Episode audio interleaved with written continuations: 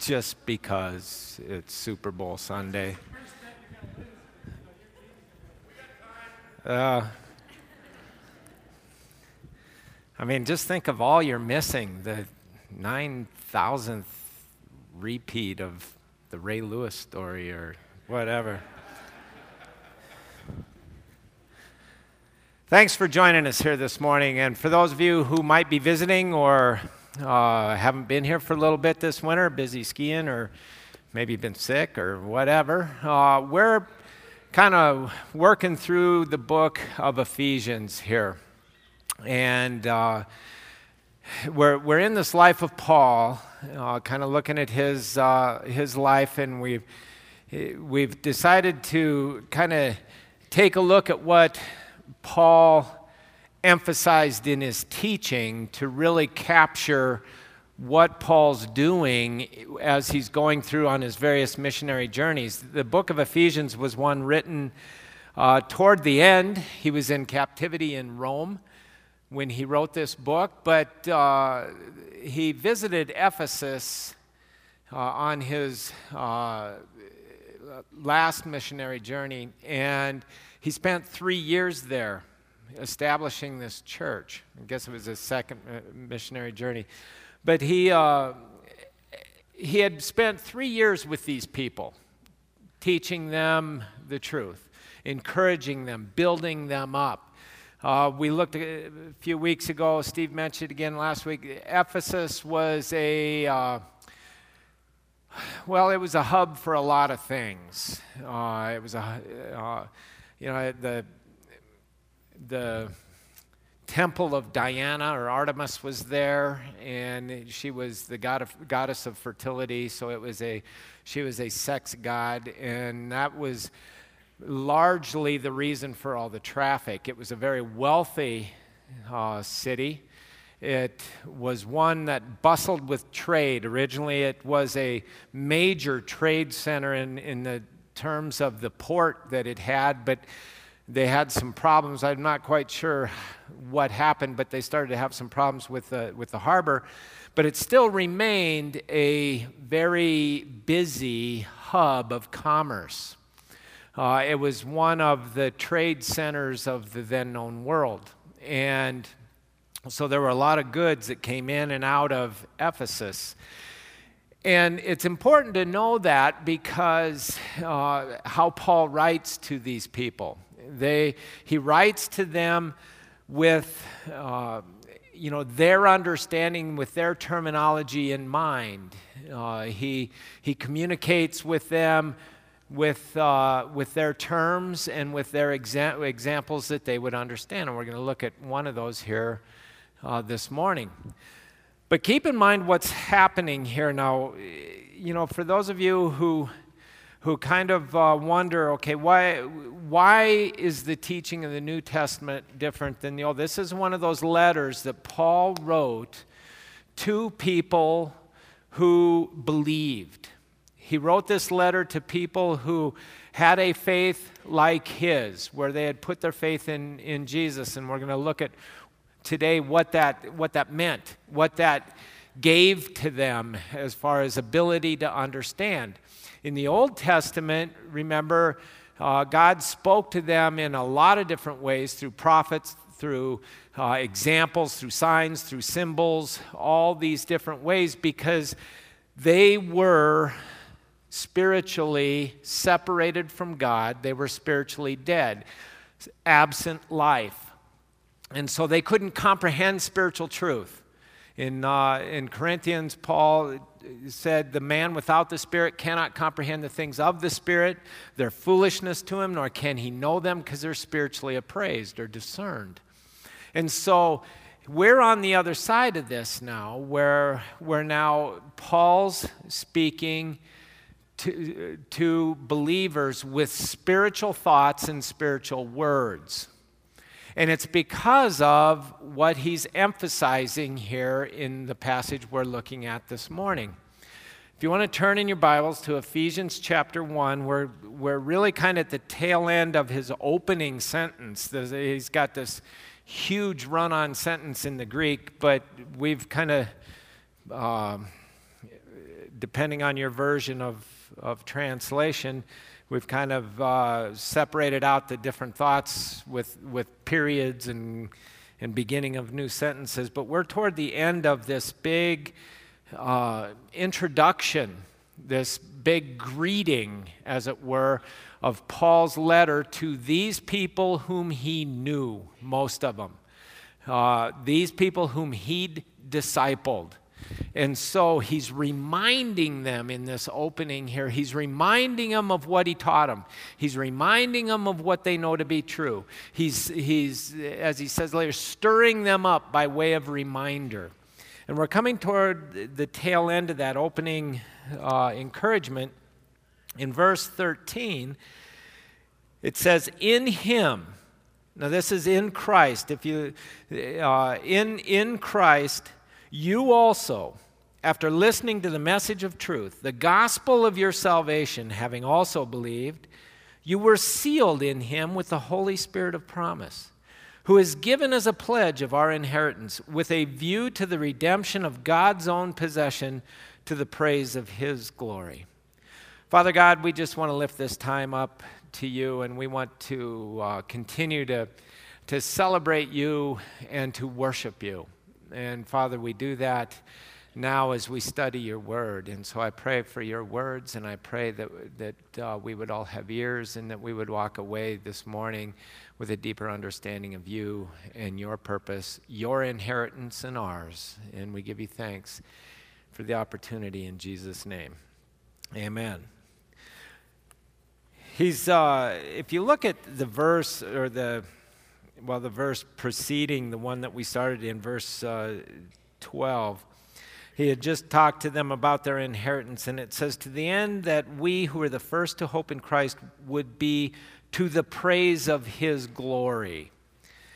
And he, this verse 14 ends with that same phrase, to the praise of his glory keeping in mind that is the point and the purpose of what God has done in his redemptive plan, in his, his whole restoring man back to the way he designed him to be, that we would be to his praise and his glory. We would be the praise to his glory. In other words, we would be his ambassadors, his representatives, his, uh, we would be bearers of his image. That is what is normal. That is how God designed Adam to be and his wife to be in the garden. They would be bursting with the truth about God. That is the point of the gospel. That is the whole, the apex. That's the, that's the, the turning point. That, this is what he's referencing here is that to the praise of God's glory, man is to be. Where everything we do can declare the majesty, the, the brilliance of God. And that's what he's encouraging them in. He's reminding them this is our purpose. This is why we are on the planet. This is what we're to be about. And so he, he reminds them here in verse 13. He says, You also, in him, you also, and he's referencing you know, there were first the early disciples, and, and then they went out and spread the gospel, and there were those like them that came to faith afterwards. And he's saying, you know, this is what we were called to, and you also are now called to this same thing. After listening to the message of truth, the, that word there is, is logos. It's the, it's, the, it's the word, it's the, uh, it embodies a, a, a, concept or an idea. It's not just a spoken word, although it is a, a spoken word. It's not just an it or a then or the, the it's, it's the word spoken that, that brings home a point, that, that embodies a concept, that, that drives home a point. That's what he's talking about there with the message of truth. The gospel, the good news of your salvation having also believed. You see, this is the epitome of, uh, of a Christian. This is, this is what it means to be a Christian believing, believing. in him, this person of Jesus Christ, not just the historical character Jesus, not just the, the, the man of controversy in the first century, not, not just the, uh, the, uh, the historical uh, person of, of Jewish origin. We're talking about God, the man. Him who knew no sin becoming our sin. We're talking about a human being, Jesus Christ, who, filled with the Spirit of his Father, declared the truth about God by his life. This was God becoming a man, this Jesus this one who was set apart, he was far different than any other. He was the second Adam, the, the, the firstborn among the dead. Adam and his wife were created. Jesus was the firstborn among the dead with life, the life of his Father. The Holy Spirit of God giving his human spirit life, and as such, wisdom, power, everything he needed. And when Jesus walked on the planet, he constantly gave reference to the source and the authority of that, that wisdom, that power, that knowledge. He said, I, he says, I do nothing on my own initiative, but everything I do, I do by direction of my Father. The works that, you, that I do, they're not mine, they're my Father's. This is the person, Jesus Christ. God is a man who now suffered and died. We talked a couple weeks ago about that redemption. We talked about what that meant. It's a ransom paid for you and for me. We were alienated from the life of God, dead in our tre- trespasses and our sins, and we had a price on our head. We were being held captive by, by the world. We're being held captive by this prince and, and, power of the air, this ruler of wickedness from the heavenly places. We were held captive by a liar and in bondage to sin. And we had a price on our head that we put there. The price on our head was our sin, our life of independence of God, our myriad of, of demonstrations that said, I know best for me, I know best for you. All of that sin, He paid for, and He redeemed us. He, he set us free. He set us totally free by laying down His life.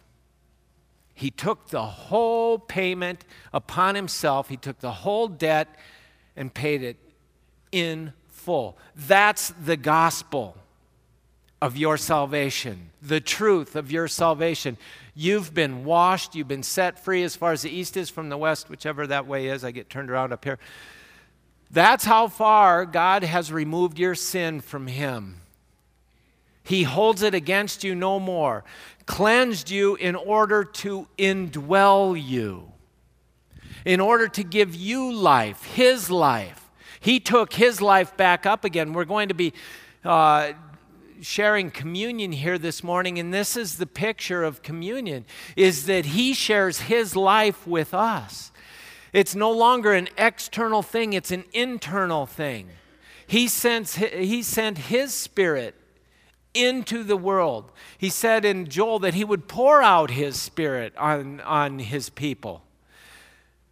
That's what communion is all about the picture of the life of God now within the human being.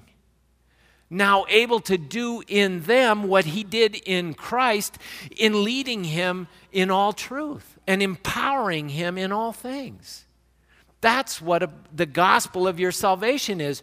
You work, you're restored. You can do what God put you on the planet to do, and in doing those things, it'll be to the praise and glory of Him people can actually see Him in you. Have You thought about that? And that's what he's reminding them of here. He's reminding them of how that happened. He said, You were sealed in him with the Holy Spirit of promise. If you flip back to uh, 2 Corinthians chapter 1, he tells them the same thing. Now, he who establishes us with you in Christ and anointed us is God, who also sealed us and gave us the Spirit in our hearts as a pledge. And that's what he's telling them here. You were sealed in him with the Holy Spirit of promise, who is given as a pledge of our inheritance. Sealed. Going back to Ephesus here, this, co- this trade center, this busy place of commerce. Back in those days, you would, a, a, merch, a, a businessman or a wealthy a king or, or a wealthy landowner or whatever oftentimes they would hire, they would, uh, they would procure merchants in these busy centers of trade because they might, they might want some things or need some things that they can't get in their region. This was a this is where East met West. Uh, was in Ephesus in Rome, and so uh, they would they would have these merchants under their employ, or some of them would actually be their servants there specifically to do the trade uh, of, their, of their master. And what they would do is they would, they would find and secure what their master was looking for. And then they would box it up to be shipped, uh, to be transported to where the master wanted it to be. And in doing so, what they would do is they would seal it. They would, they would crate it up or whatever was necessary for the, the shipping, and then they would seal it with a, with, with a, a wax seal, and they would stamp the stamp of the owner. It would declare ownership. It would, it would, it would identify it with the owner who now purchased it. It was his and it was in transport. Now it was in transit to him. That's what this, this point of the seal was. It marked it on the outside as belonging to this person who purchased it. Does that make sense? They didn't have UPS, they didn't have FedEx back then. This was the way they transported goods. That merchant would have the authority of his, uh, of his employer uh, to seal it with the seal of the employer. It wasn't the merchant's seal, it was the owner's seal. And it was like the signet rings that the, the kings would wear. If they, you know, and they, they, would, they would give their sons at uh, various stages the, their signet rings. And what it was, it was a ring that had their seal on it. And so, like, if they wrote a letter, they'd put a wax seal on it, and then they'd roll that ring across there, identifying it as coming from him. And if you had a signet ring, it had the power and the authority of the king. And that's what and that's what he's saying here is we're sealed with the Holy Spirit of promise. No one could open that except the recipient, except the owner himself, because it was his and it was shipped to him. And he was the only one who could break that seal for the contents within. That's what it meant here to be sealed with the Holy Spirit of promise. We're marked. We've got Jesus stamped all over us. For the world to see that we belong to Him. And that's what he's telling these people in, in Ephesus. He's saying, You were sealed past tense, done deal. You're not in the process of being sealed. You've been purchased, you've been redeemed. Now you're packaged, and He's packaged within you. You're sealed with the Holy Spirit of promise. You're marked by the, by the ownership of the King. The King of Kings and the Lord of Lords. And the Holy Spirit has been given to you as a pledge of your inheritance and His. A pledge a down payment.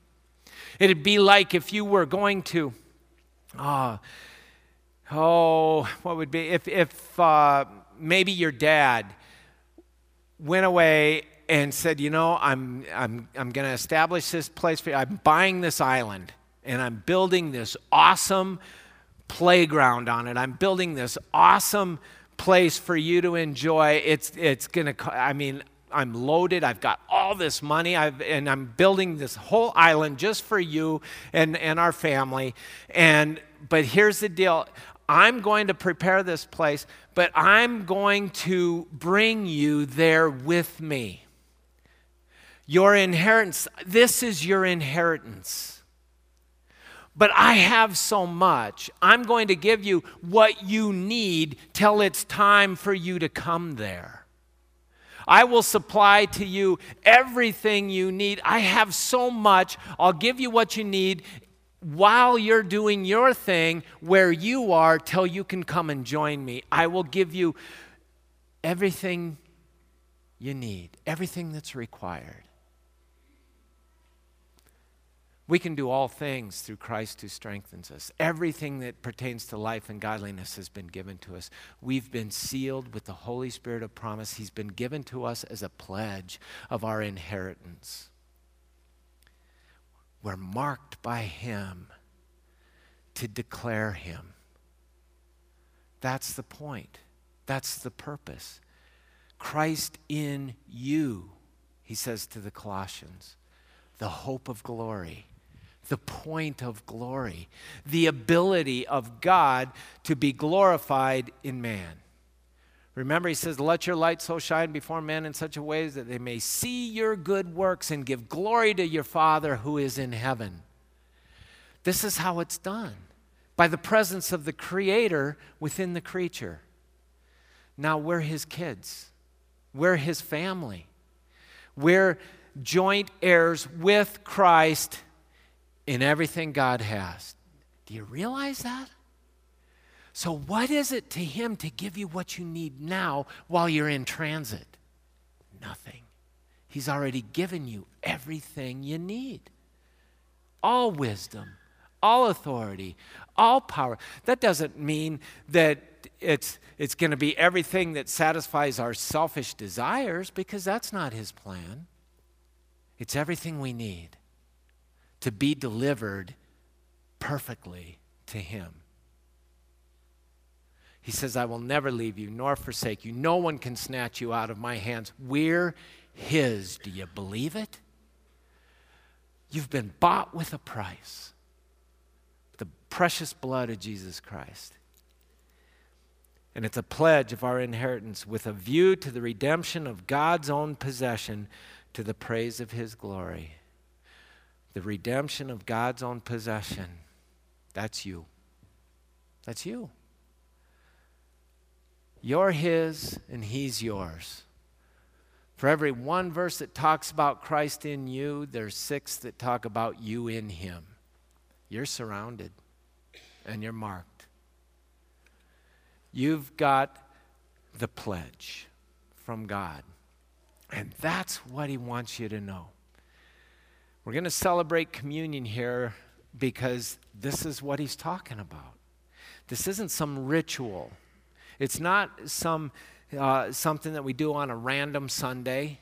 This is just our declaration, our reminder of this very thing that Paul's reminding them about. This was offensive to the Jews.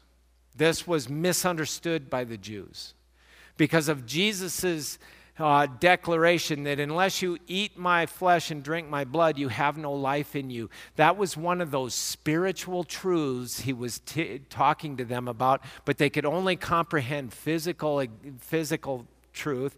And so they, they went ballistic, and, they, and, and most all of them left except for the disciples. Remember that? And he said, Are you going to leave too? And they said, well, where do we go? Who else has the words of eternal life?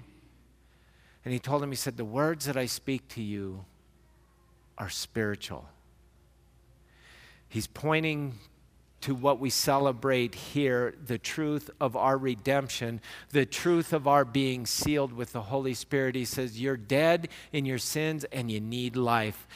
The life is in the blood. Remember, he taught them that from Genesis all the way through. The life is in the blood. You cut yourself, you bleed to death if you don't get the blood stopped. The life is in the blood. That's why he told them, don't eat the blood or don't eat the meat of the animal with the, with the life still in it. That is the blood. He was driving home a point, this point, that we were in need of spiritual life, the bread of life, the fountain of living water, which is what we're celebrating here this morning. The, the truth of the Spirit of God now being poured into us. It's not an external thing of religion.